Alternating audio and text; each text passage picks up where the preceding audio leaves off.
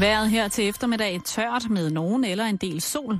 Let til frisk vind fra vest og sydvest, som sidst på dagen aftager. Temperaturer mellem 5 og 8 grader. I aften og i nat tørt, men en overgang tåge. Og så kommer der nattefrost nogle steder. Temperaturer mellem 2 graders frost og 3 graders varme. Du lytter til Radio 24/7. Danmarks nyheds- og debatradio. Hør os live eller on demand på radio247.dk. Velkommen i Bæltestedet med Jan Elhøj og Simon Juhl.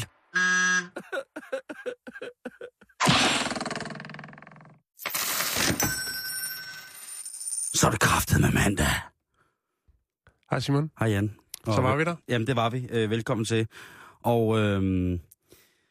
Og det er en dejlig dag i dag, og det er en dag, hvor jeg skal gøre mig selv opmærksom på, at jeg skal være sindssygt glad for at lige præcis indfinde mig i vores dejlige lille studie her på Radio 24/7 i København. Det er yderst prisværdigt. Det er prisværdigt, og det er fordi, at jeg havde lige en sviptur til et sydeuropæisk land, som gjorde, at jeg blev nødt til at tage flyveren fra Genève. Eller ikke blev nødt til, jeg skulle flyve fra Genève lørdag. Men tænk, hvis jeg havde fløjet søndag, og var blevet udsat for et etiopisk flykapringspirateri, som har udspillet sig i netop Genève Lufthavn. Jeg ved, der er mange danskere, som skal hjem fra skiferie lige præcis fra Genève Lufthavn. Og tænk nu, hvis jeg på grund af en gal anden pilot fra Ethiopia Airlines var blevet sat i fængsel. Nej, det blev jeg nok ikke blevet. Men hvis jeg bare skulle sidde og lude i Genève Lufthavn, og så kunne vi ikke starte programmet i dag. Det havde været forfærdeligt. Jeg priser mig lykkelig for at være til stede. Ikke mindst for dig og Jakes, men også for alle vores fantastiske lyttere. Mm-hmm. Har du haft en god weekend? Ja. Jo, det synes jeg. Ja. Den har været lærerig, og så lad os bare lade den ligge der. Det synes jeg er det er svar, jeg er glad for at få. Mm-hmm. Vi er glad for. Hvad med dig? Jamen som sagt, tilbragt noget tid i de franske alper. Har erhvervet mig en... lidt af hvert. Lidt af hvert. Jeg har slået det er faktisk hoften. Mm-hmm. Fået en væskeansamling, en jernrystelse, og så har jeg trådt et glas op i foden i morges. Så jeg har det faktisk måske bedre end nogen andre, på grund af forskellige medicamenter, jeg kan få i forhold til, at jeg skal have noget smertestillende en gang imellem. Du er godt skudt afsted? Nej, ikke nu. Men jeg lover, at i løbet af eftermiddagen, når vi er færdige her, så bliver jeg en fest af farver og danse, som ingen før nogensinde har turt håb på. Men lige inden, at vi rykker i studiet i dag, Jan, der står vi jo nede foran vores kontor i Indre By i København. Ikke for, det skal være københavneragtigt, men jeg vil bare sige til de folk, der bekymrer sig om, hvorvidt Søren Pinds hår har det godt, og Lars Løkke, han er glad. De to homies, de har det sgu godt. Ja. De var ude og slendre i det her lidt uslæbende forsvær, som ligger pt. Hen over Danmarks hovedstad, ved en små 9-10 grader, høj solskin, lidt vind, men ellers dejligt. Og der kom, Søren Pind og Luxus Lars, altså stille og roligt trillende, og Lars... de hyggede sig. Det gjorde de, og ikke mindst fordi, at Lars havde sine to hunde med. Ja. Og det er Nova Scotia Doc Tolling Retrievers, han har. Han har en, der hedder Bella, jeg er ikke sikker på, hvad den anden hedder, men det er altså en dejlig hund, som stammer fra Hallø, Nova Scotia, i det østlige Canada. Og, fint skal det være. Ja, fint skal det være, og de så simpelthen også så søde ud. Ja. Det ligner jo sådan lidt en blanding mellem en golden retriever og en ræv. Ja, det var fint. Det var nogle fine, velplejede hunde. Ja, de var gode med. Søren Pinds hår var også meget fint og velplejet. Ja, Søren Pinds garn, så længe han sætter sin hat, som han vil, så får han altså kamp til døren, fordi det er både spændende, og det er også på mange måder... utilgiveligt trendsættende. Jeg forstår ikke, hvorfor der ikke, når der nu er mode ude i København, at man ikke sætter ham til at lave alt i hele verden. Bare for at sige, prøv at høre, det kan godt være, jeg er lidt op i årene, men hey, jeg flipper stadig ud. Jeg går amok, jeg flipper ud. Jeg er crazy. Lige præcis. YOLO. Det kunne det sagtens være. Ingen, altså ved modeugen, kan rent koryfyrmæssigt følge op på, hvad Søren har. Og der er jo ellers mange ting, hvor folk siger, du har kopieret mig, ej, du skal ikke tage den der lynlås, der går på skrå med vrangen indad, som kører op igennem inderlåret, eller nakken. Det er mig, der har opfundet. Det er mig, der har opfundet knapperne. Det er der altså ikke nogen, der kan sige med Søren Pinds hår. Men unika. Det må man i den grad sige. I fri dressur i dag. Det var fantastisk. Det var puha. Det var lige før, at man mistede pusten og fik pulsen helt op af urensagelige årsager. Men Jan, vi skal også i gang med programmet. Ja, det synes jeg, vi skal. Og vi skal sgu afsted til Østen. Ja, men vi starter i Italien faktisk. Okay. Og så kan vi bevæge os. Der er sikkert mange, der har været på vinterferie sidste uge, og som har købt nye spændende ting med hjem. Måske tænkt... Et godt tilbud. Special price for you, my friend. Lige præcis. Altså, været i Italien og købe lækkert italiensk tøj, eller nogle tørklæder, eller et eller andet støttestrømper. Jeg ved ikke, der er et utal af modefænomener, man for en billigere penge end herhjemme kan erhverve sig på meget, meget lidt sydligere rejsemål, end hvad Danmark egentlig er geografisk, ikke? Mm, jo. Jeg faldt over en historie, som er fra Italien, nærmere bestemt Livorno. Skidt i bokserne fra Livorno. Ja, og Rom. Mm, og Rom. Der har man, som man betegner, anholdt 14 kinesisk fødte mistænkte i en sag om kopivarer. Man skal passe på de asiater, Jan. Ja, det har jeg bemærket. Det er også derfor, jeg ikke ønsker mig strømper eller andet tøj af dig. Jeg ved aldrig, hvor det kommer fra, om det rent faktisk er ægte. Det er jo det. Men i hvert fald så har man de her 14 kinesere råd på anklagebænken mistanke om bedrageri, forfalskning af forskellige tøjprodukter. Og det, som det ligesom går ud på, efter man ligesom har analyseret, det er en sag, der har været under opsejling en del år. Politiet har holdt lidt øje med, hvad der er foregået i det her såkaldte italienske kopimiljø, kan man godt kalde det. Jo, det synes jeg... Og de har altså haft gang i at kopiere eller lave, reproducere, eller hvad man vil kalde det, noget tøj, som skulle indeholde det meget, meget fine, meget, meget lækre og meget, meget bløde kashmir. Mm, kashmir-uld.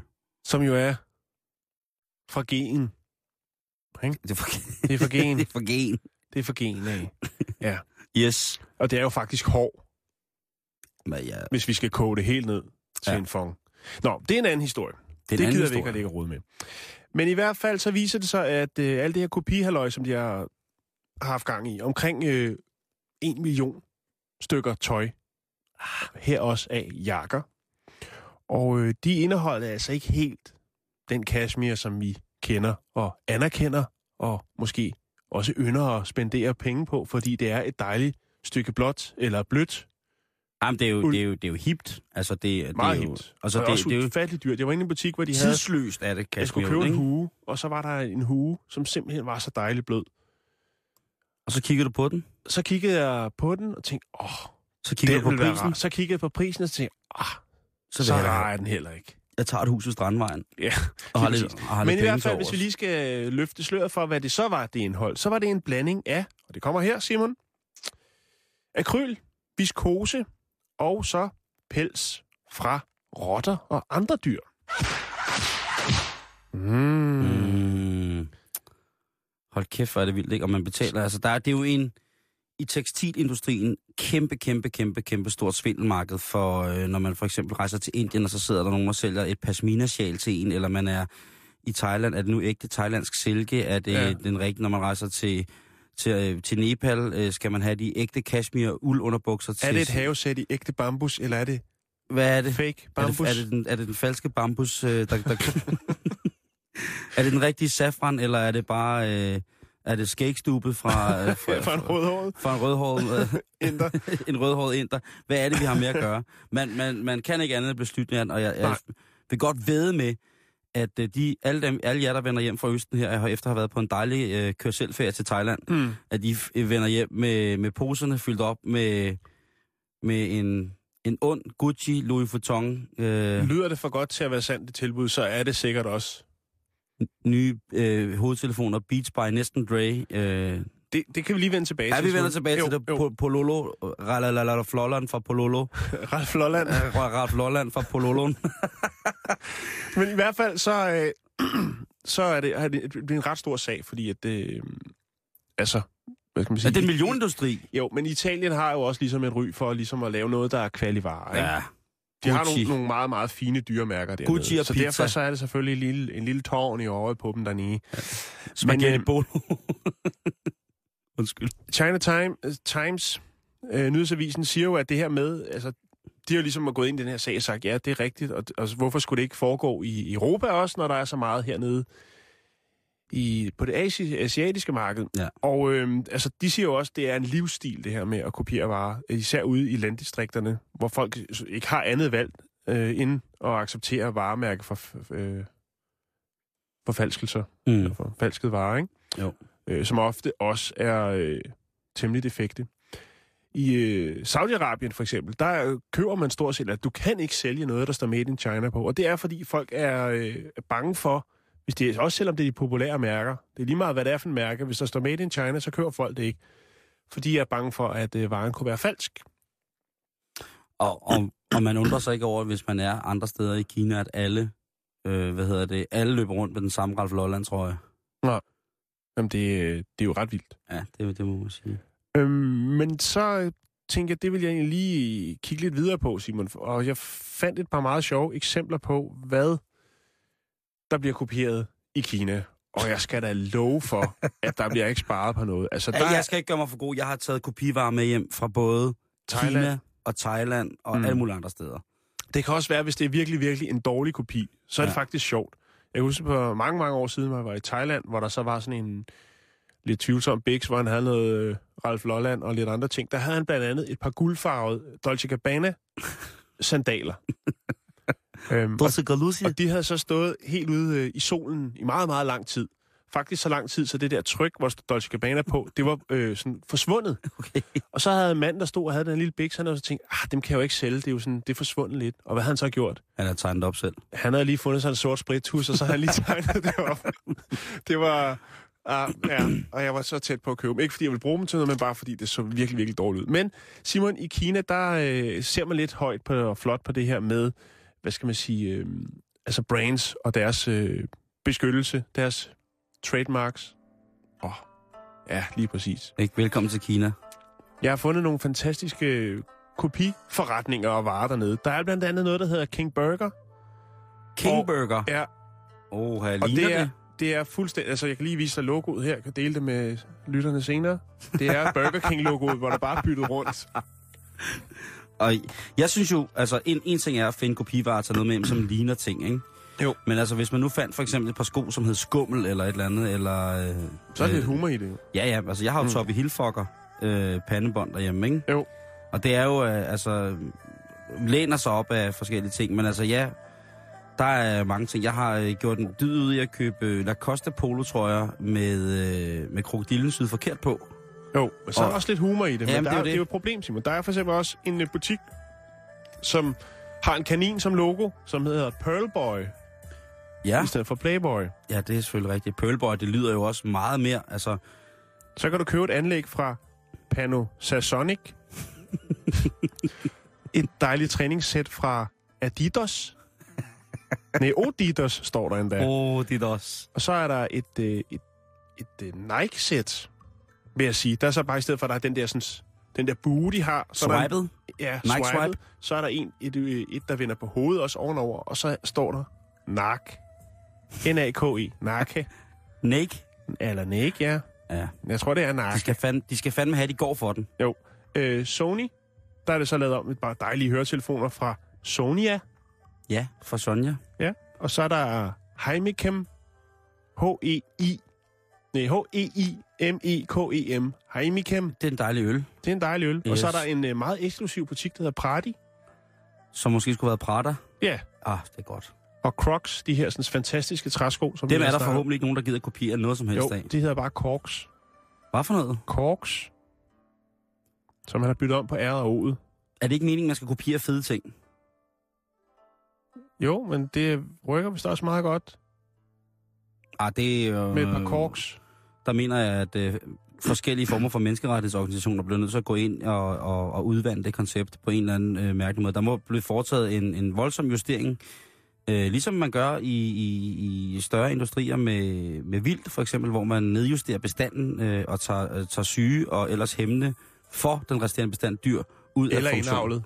Lige præcis. Lad os nu, altså hvis det skal vi ikke snakke om. Det skal vi ikke snakke om, men man må da godt forestille sig, at... Nej. Nå, men det kan godt blive meget, meget vildere. Det håber jeg. Fordi det her, det er jo små materielle ting, men de store materielle ting, nej, dem kan du sagtens få en kopi af, hvis det skulle være. Graceland i Randers? Det tror jeg ikke er noget problem. Jeg vil have en kopi af Graceland, men ikke Graceland af Graceland i Randers. Du vil have en kopi af Graceland i Kina? Det er der, skulle jeg sige. Der er også Eiffeltårnet. Der er mange ting. Men biler, Simon, det er altså også noget, de kan. Det kan man ikke kopiere som sådan. Det gør de. Altså selvom recessionen den er overstået sådan, i hvert fald på de kanter, bilproducenterne er jo tilbage på deres fødder. Der er godt gang i biltallet. Så er Kina stadigvæk fortsat en af de mest, hvis ikke det mest vigtige automarked. Altså bilpotentielle købere. Mm, der skal jo forurenes igennem, ikke? Det skal der i hvert fald. Og det er jo ikke alle, der har råd til måske en Rolls Royce Phantom, men godt kunne tænke sig en. Men så er der håb. Der er håb, fordi der er nemlig et bilmærke, der hedder Geely. Man kan lige lægge det op. De har lavet en tro kopi af en Rolls Royce Phantom, og den koster omkring 170.000. Hvad? Så er du godt rullende i en Rolls Royce. Hvad for noget? Jeg kan lige lægge den op. Det kan jeg ikke. Og det der er i det her, Simon, det er, når de europæiske bilmærker, eller de japanske, de holder de her store bilmesser, hvor man kan se de nyeste modeller, så kommer der masser af rigtig mange interesserede kinesiske, i parentes, journalister. Og de har deres små kameraer med, og så tager de billeder og skriver. Jeg prøver lige, undskyld, at stille. Jeg prøver lige at finde ud af, hvad en rigtig Rolls Royce Phantom koster. Ja.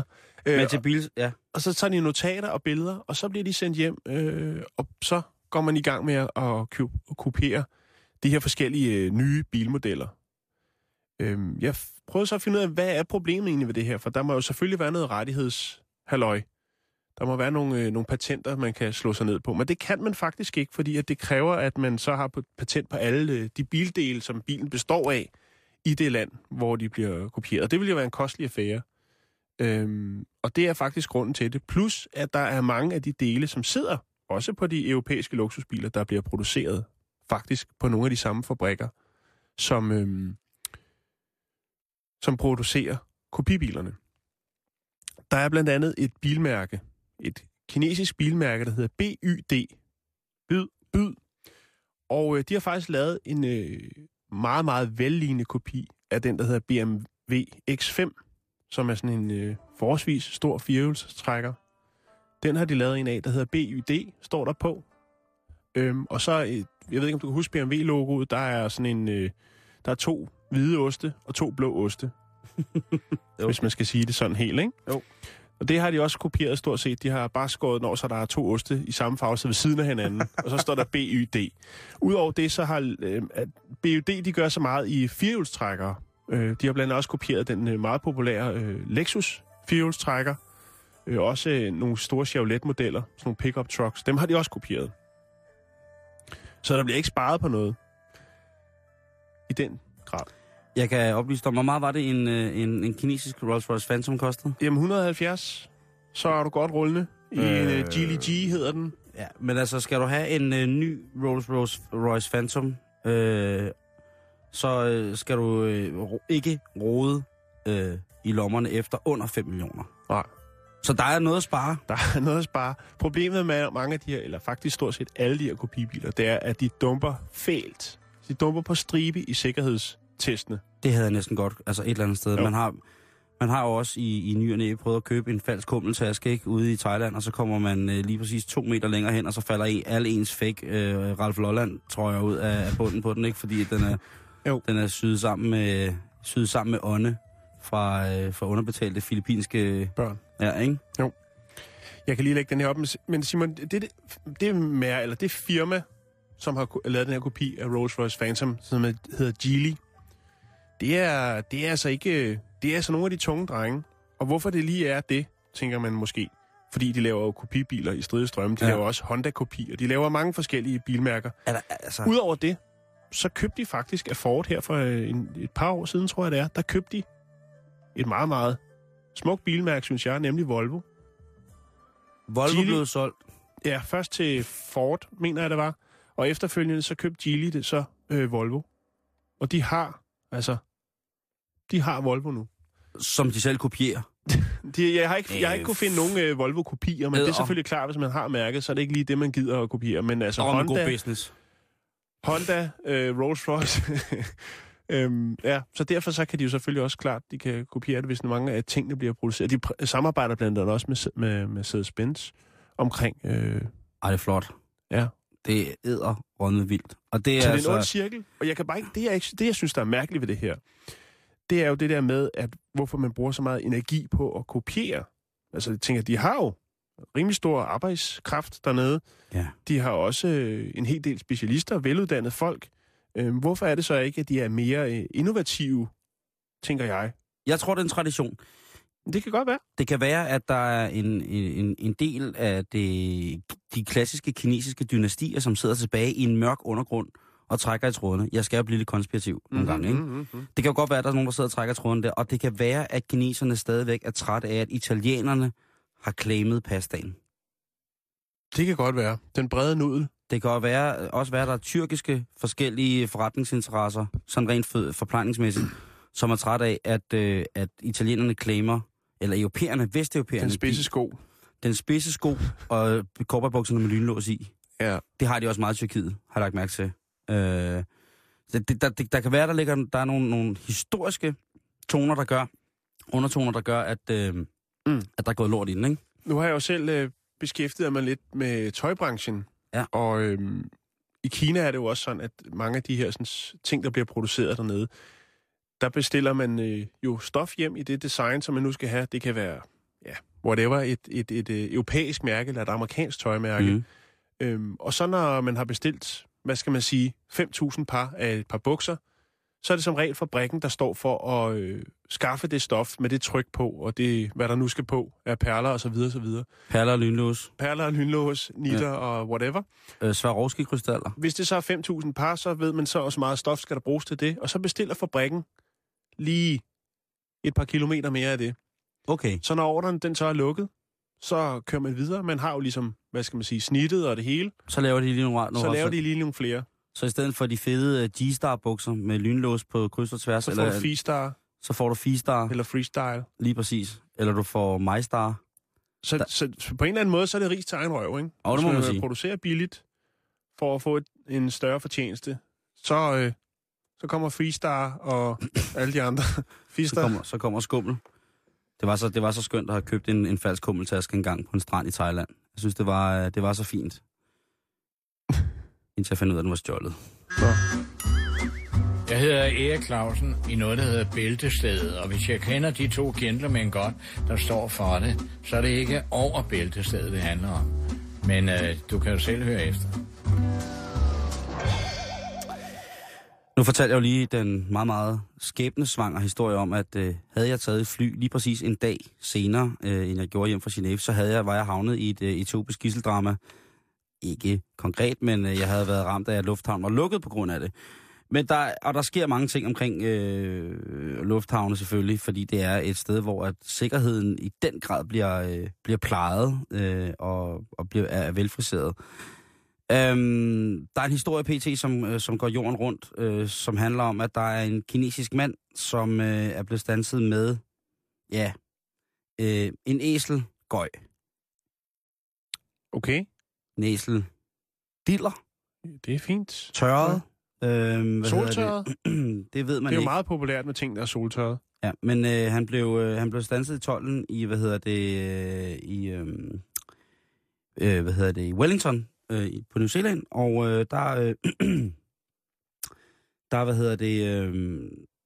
der går man jo meget op i, at der ikke fra andre steder i verden, vi kommer til det senere i programmet, skal kunne komme bakterier ind, som kan være invasive, eller man kan medbringe sygdom på den der måde. Og der er et æsels forplantningsorgan, hanæselens forplantningsorgan, altså i høj kurs i forhold til, at det kan have alt muligt med sig. Der bliver beskrevet som værende et årsag til... Det, altså, hvis et æsel har kønssygdom overført for mennesker, så vil jeg slet ikke blande mig ind i det, men der er så tale om et dyr, som har på mange måder... det har jo et eller andet sted lidt ved at ligesom miste det her. Der er tale om cirka 27 centimeter æseldolk, tørret æseldolk, som er blevet fundet her.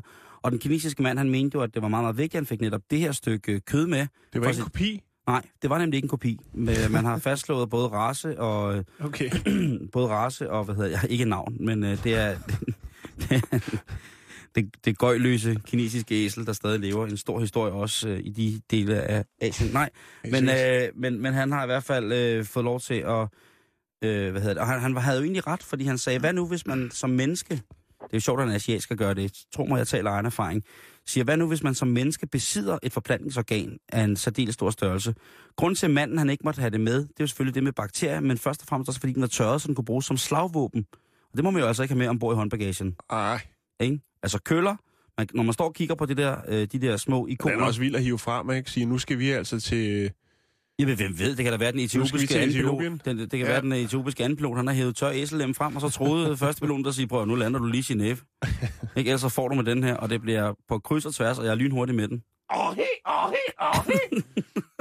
Ja, jamen det er rigtigt. Jo, men det altså... Sådan en somalisk andenpilot med, kom flagrene ned igennem serveringsgangen, flyet med et helt tørt æselem, og bare tro alle med at blive slået fuldstændig til stumperstykker.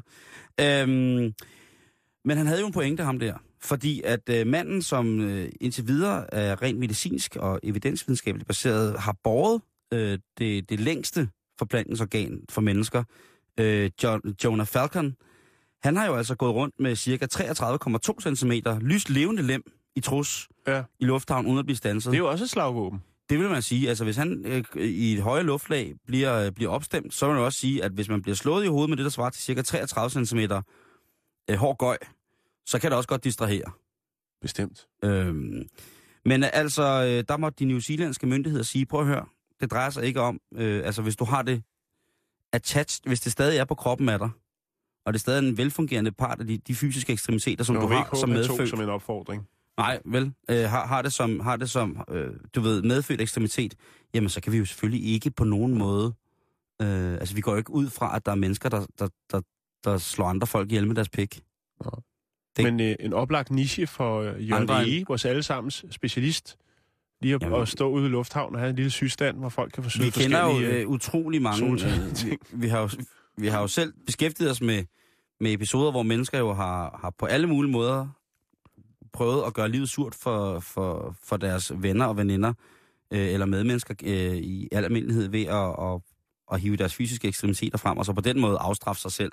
Men det er der altså ikke tale om her. Den kinesiske mand, han fik konfiskeret den tørrede æselgøj, og den er blevet destrueret, og han må ikke få den ind i. Men det er altså ikke de eneste ting, som man finder. Nu søgte jeg lidt på mærkelige ting, som bliver fundet i lufthavnen.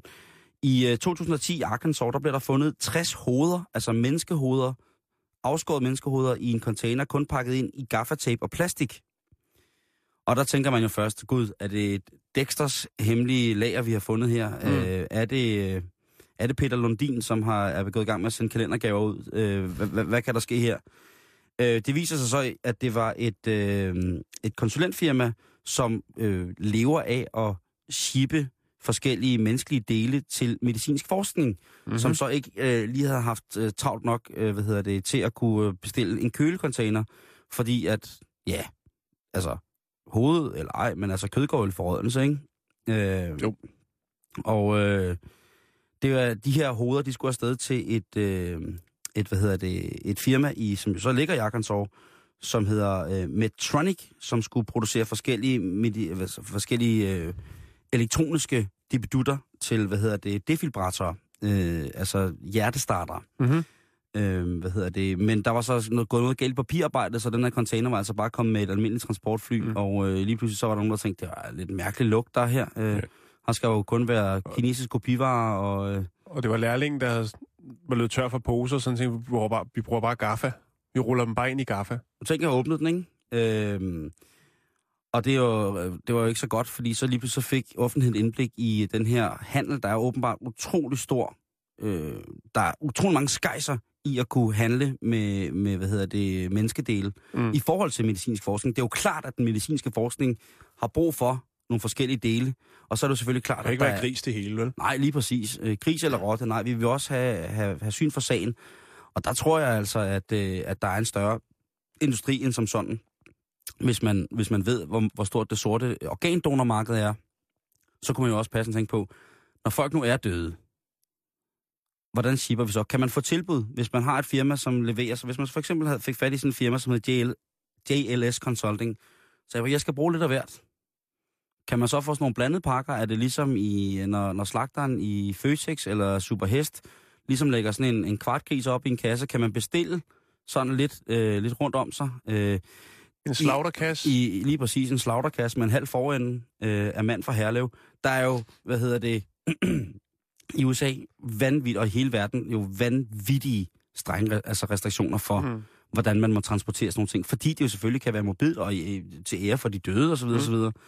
Men jeg ville da, også hvis jeg arbejdede ude i lufthavnen, ikke stod der og hæve kufferter, ikke?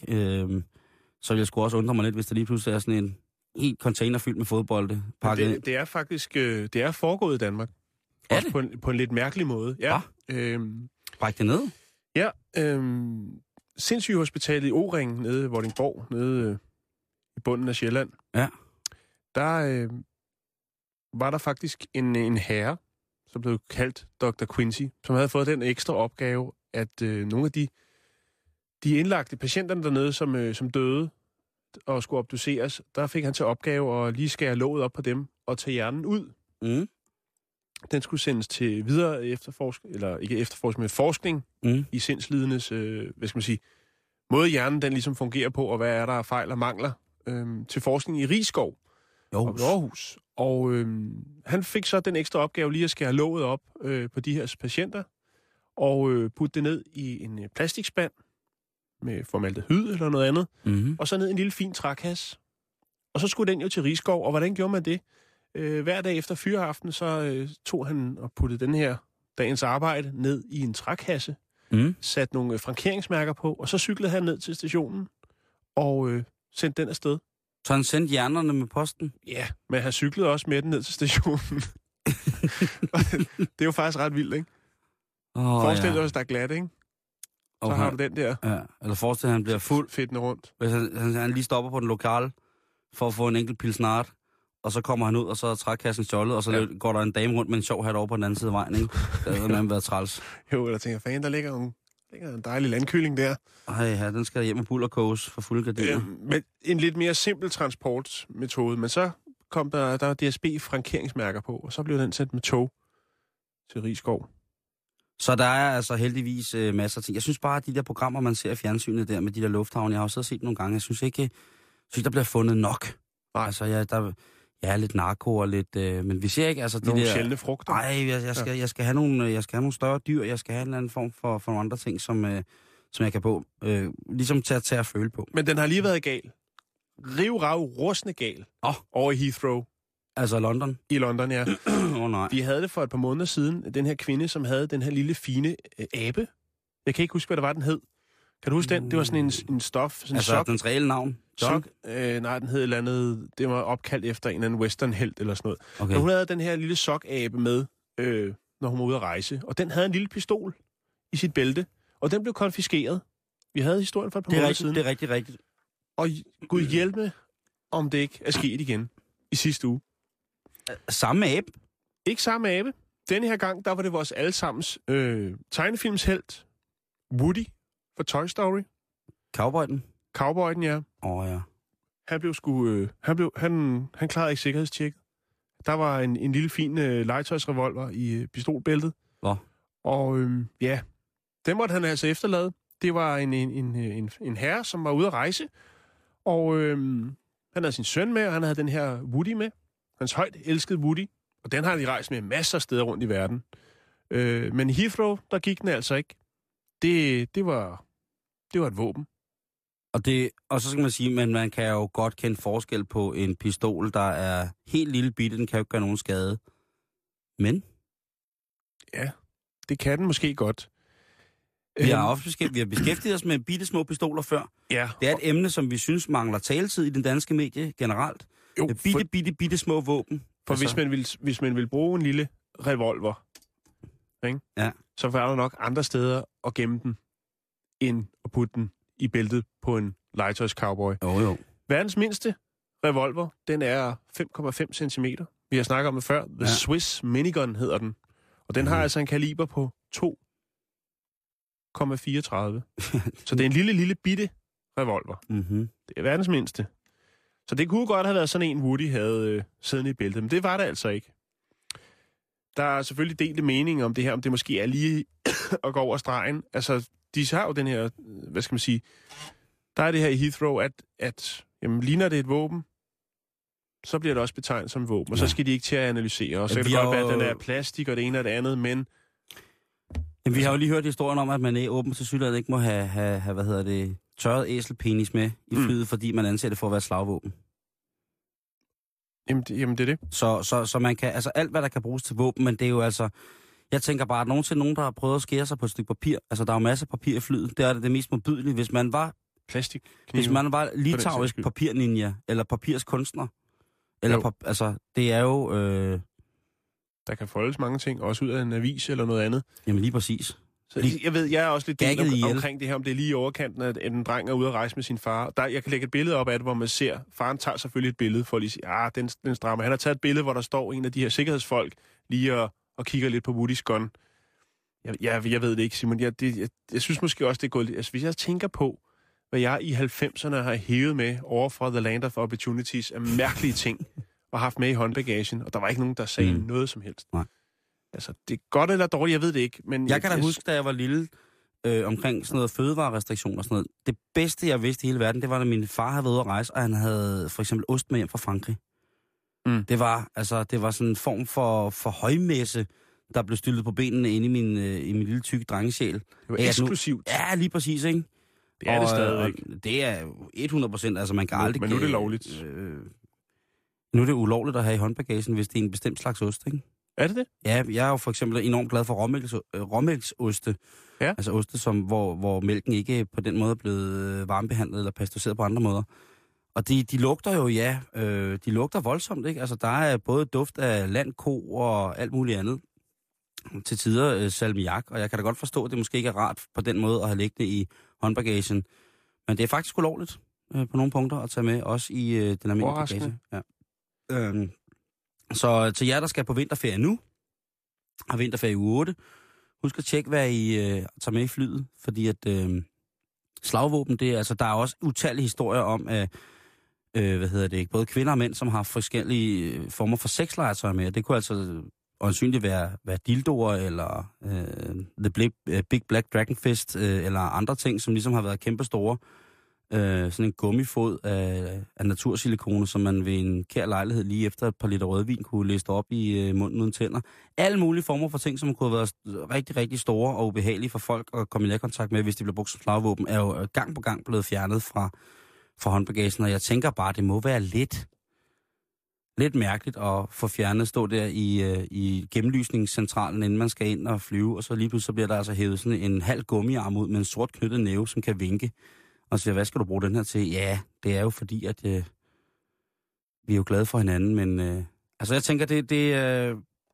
Tænk før du pakker. Tænk før du pakker. Det er... Jeg har lagt et billede af Woody op, som er i gang med lige at få tjekket sin lille fine gun. Nå.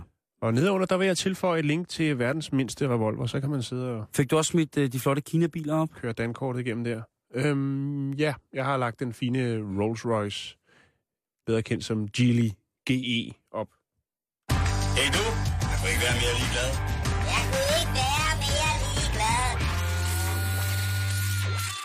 Politiken.dk. ABBA gik i gakket tøj for at slippe for skat. Berlingske, det er hele livsstilssektionen i dag. Den kunne jeg simpelthen ikke være mere ligeglad med. DR.dk. Ingen medaljer til OL. Jamen altså... Hvad er det for noget at skrive, når DR3 har haft den absolut bedste dækning af et OL nogensinde? Undskyld, jeg siger det. Jeg ved godt, at det ikke sikkert der er nogen, der synes, det er mærkeligt, men jeg synes, at dækningen på DR3 har været prisgivende fantastisk i specielle stunder. Jeg kan ikke sige det andet. Ekstrabladet.dk skriver, Thomas Bo Larsen forlader revyfør premiere. Jeg er jo egentlig faktisk glad på Thomas' vejen, men jeg kunne dog ikke være mere ligeglad. BT.dk. Kim Kardashian lancerer undertøj til børn. Hey du, jeg kunne ikke være mere ligeglad. Jeg kunne ikke være mere ligeglad. Vi bliver nødt til at tage en tur til Norge, Jan. Og vi skal snakke om, om OL. Og det er fordi, at det er en ting, som er langt de færreste danskere forundt at mærke den norske ånd omkring de nordiske ski-stilarter, altså langrand, skihop, sådan nogle ting. Og indtil videre så har Norge jo altså vundet 4 guldmedaljer ved OL, og en guldmedalje i de alpine, Og det forventes næsten af dem, ikke? Og men det er Norge, altså 4 guldmedaljer. De har vundet en masse medaljer, men kun 4 guldmedaljer. Det er forkasteligt. Altså, det er fuldstændig forfærdeligt. Det er på grænsen til at være noget, der kan skille landet. Ikke som sådan fra hinanden, men altså kan rent fysisk vil kunne skille Norge fra Sverige. Mm. Altså Svinesund vil knække op igennem, og Torshammer vil brænde ned over dalene i Jotunheimen, og alt vil stå i flammer omkring det her langrand, fordi der mangler guldmedaljer i kassen i forhold til satsningen. Jeg vil godt skyde på, at det norske skilandshold i langrand vil kunne redde hele, altså alle former for små byer i Danmark, som trænger til et tilskud til noget forsamlingshus eller til noget halsport. Der vil jeg godt ved med, at hvis man brugte det, så vil den danske niche-halsport og forskellige andre ting og sager i små bitte byer rundt omkring Danmark, vil kunne reddes cirka 100 år frem. Altså det er kæmpe, kæmpe stort. Mm. Da der var flest nordmænd, der sad foran skærmene og så langrand, så var der altså lige omkring 1,7 millioner nordmænd, som altså sidder med det norske hjerte ude på tøjet, ude på genseren vil jeg nærmere sige, og kold sveder i spændingens angst, for at ligesom se deres langrendshelte og heltinder gå så kæmpebra på ski. Men hvad er det, der har været så forfærdeligt, at... Hvor gik det galt? Lige præcis. Mm-hmm. Og nu er der altså kommet en ny søndebuk i lyset, som hedder Knut Nystad. Og han er ved at blive sat på hjul og stejle. Og Knut Nystad, han er smørechef for det norske langrendslandshold. For den norske langrensdelegation. Sig lige det igen, han er? Han er smørechef. Oh, fuck. Lige præcis. Det er altså ham, der inden hvert løb, inden der skal gå på ski. Han er langrensfluffer. Prøv at høre, det er ham, der gør, at kanterne, de skinner som samurajsvær, og at underdelen, altså selve fladen på skien, undskyld modtrykket, er glat som en nyfødt røvballer. Det er altså 20 high vilddyr, og de går meget op i det. Knut Nystad har været udskældt i de norske aviser, ikke bare formiddagsaviserne, men faktisk også de større og mere seriøse aviser, som jo også ligesom siger noget om, hvor alvorligt det her problem er for nordmændene. Han forsikrer også, at han til det her OL har allieret sig med altså verdens bedste langrendski-slipere. Der findes ikke på den her jord, i den her atmosfære, i det her univers, bedre langrendskis-sliber end dem Knut, han har allieret sig med. Og Knut, han er the smørre man. Altså, prøv at høre, Knut, han er jo sådan en form for langrendskine Paul Bocuse. Altså, hvis man skal vinde noget her i verden, altså old school smørestil, så altså, er smørchefen Knut Nystad på det norske langrendshold altså noget af det allertungeste, du kan rulle med. Men... åbenbart. Ja, nu må vi se, hvad der sker. Til Aftenposten i Norge udtaler han sig, at der simpelthen kan være tale om alliancer i smørproduktmiljøet. Ja. Han siger, at der har været nogle alliancer i smørproduktmiljøet, som han har nægtet at deltage i, fordi han synes ikke, det var på den måde kammeratligt. Og det har måske gjort, at han på den foranledning er blevet kørt ud på et sidespor i forhold til, når de rigtig gode cremer til skiene skulle findes.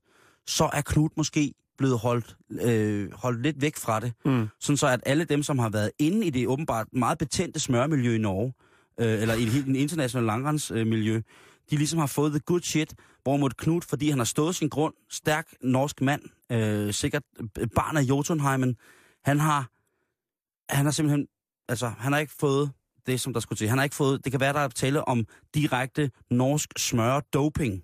Ja. Eller international smørdoping. Han står i hvert fald udforstående over for, at hans løber på den måde har ret til at give så meget af skylden. Nej, tak til Soul Glow. Men præcis. Dagswags. Hvad hedder det? Norske aviser er ude at bruge ord, altså store overskrifter på breaking news, ting som smørfiasko, dårligste smøring ever, amatørsmøring, altså den bølge, der bliver langet, altså voldsomt ud, ikke? Altså, det skal man ikke sige til Knut.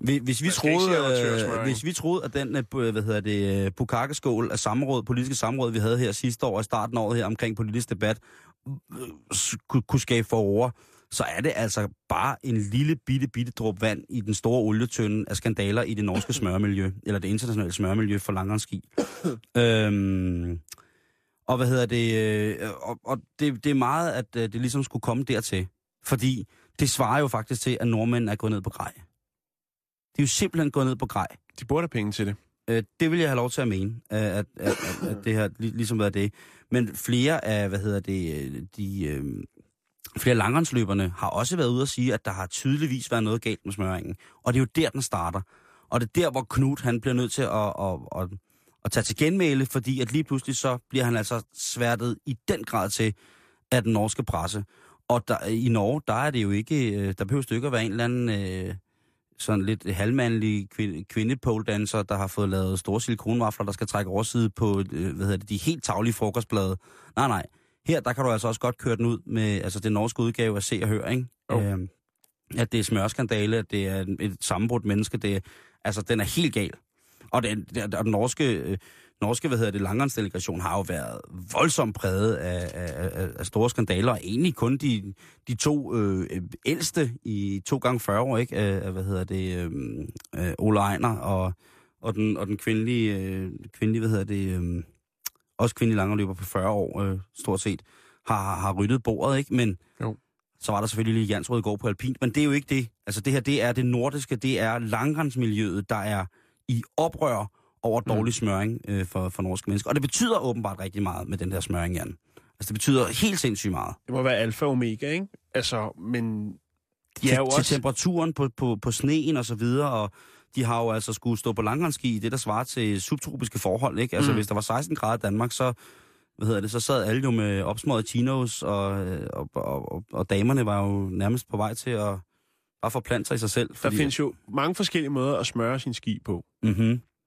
Dengang jeg var dreng, der brugte vi bare stearinlys. Men, ja, det var midlerne til trækkælken, ikke? Jo, men også til skiene. Ja, men det her, det er altså, Jan... Jamen, der bruger man jo forskellige slags smøringer. Der er det, der hedder en festesmøring.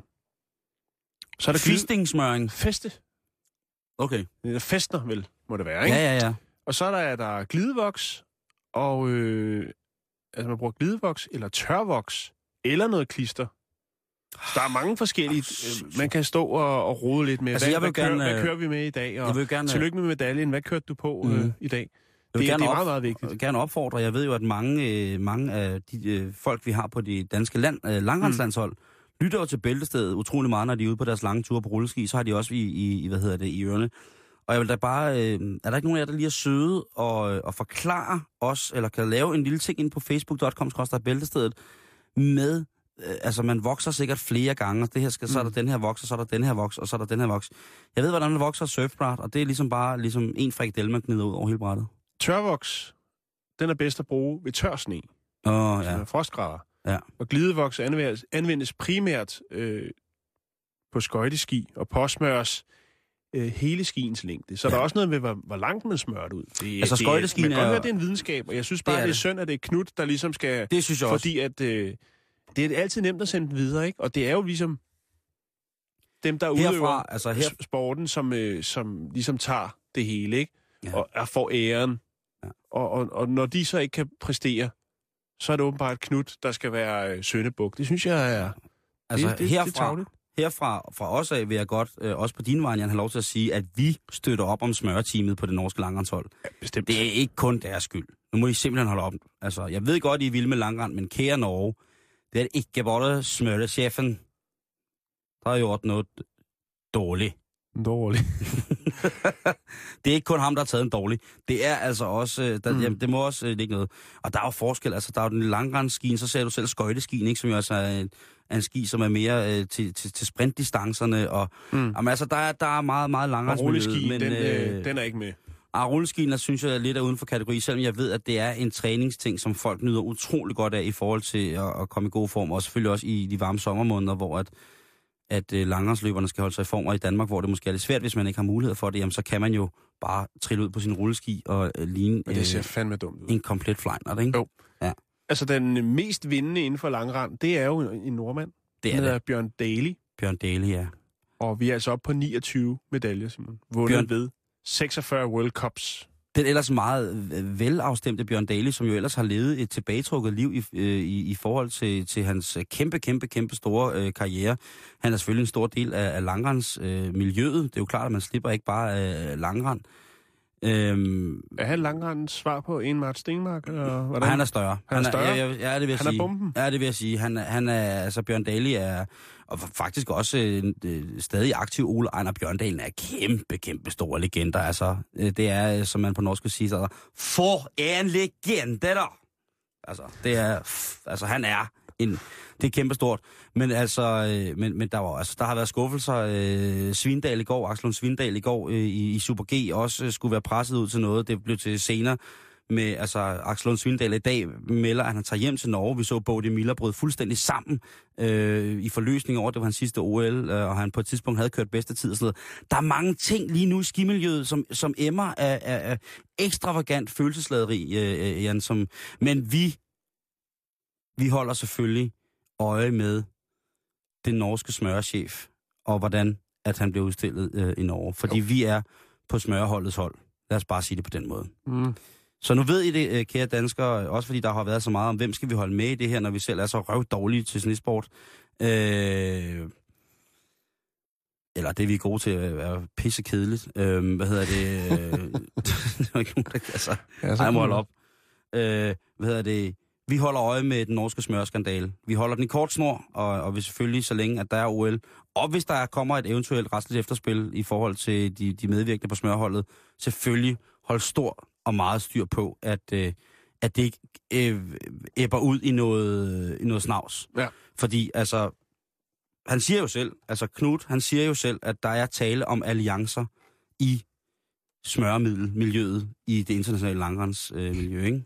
Det er fandme stort. Det er tungt. Den havde man ikke set komme. Den havde man ikke overhovedet set komme. Og det er jo en skam, at det skal gå hen og blive en heksejagt på den måde, når man ved, at Knut, han i hvert fald i mange år har gjort sit allerbedste for lige præcis de ting.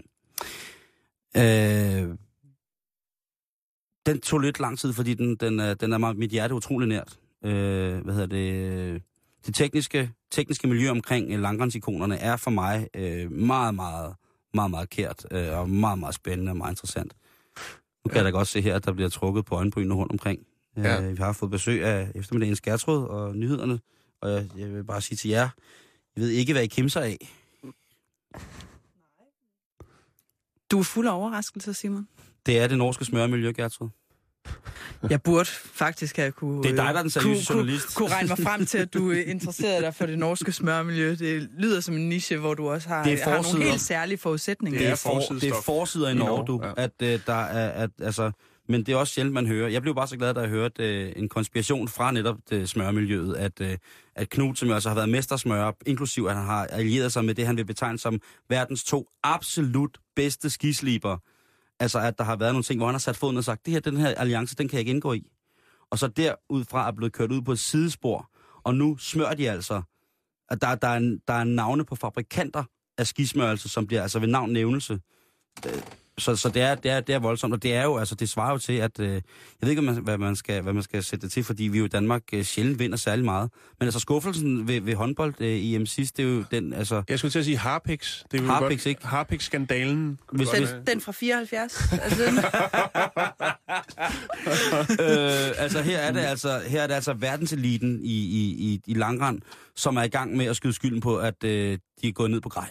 Ja, det er ikke for at være sådan uentusiastisk, men jeg tror måske, man skulle have været der. Gertrud, du er på mange måder et elskeligt menneske, og det vil jeg til hver tid holde på. men kulturignorant overfor, hvad der virkelig skal betyde noget i Norge. Ja. I Norge. I det norske langrensmiljø. Nej, men jeg er fascineret af din fascination, Simon. Så meget kan jeg sige. Jeg er i og begejstret lyslure. Over din begejstring. Jeg er lyslure og rasende. Ja. Og hvad handler eftermiddagen om i dag? Jamen altså, vi skal i den første time, skal vi prøver noget nyt i dag, hvor vi simpelthen laver en hel time med det samme debatemne. Vi skal simpelthen tale om transkønnethed. Det er fantastisk. Fordi man kan vælge mellem 58 forskellige køn, hvis man går på den amerikanske Facebook. Og der har jeg ikke sagt for meget, hvis jeg siger, at det var flere, end jeg lige havde troet, der var. Har I så noget med om så mangler jeg kun 4. Har I noget med om det iranske fodboldhold, kvindefodboldhold, hvor der åbenbart var 4 eller 5 mænd på? Så der er også nogle tvivlsspørgsmål i Iran. Jamen, det er sådan, og hvorfor måske Tyskland kun så har 3, hvis man kan op os til... Prøv lige at se, allerede her kan man jo se, der er mange spørgsmål. Det glæder jeg til. Jeg skal skynde mig ned og høre det program. Ja, det er eftermiddagen lige om lidt, og vi er tilbage i morgen igen. Men først der får du nyhederne, fordi klokken den er blevet 15.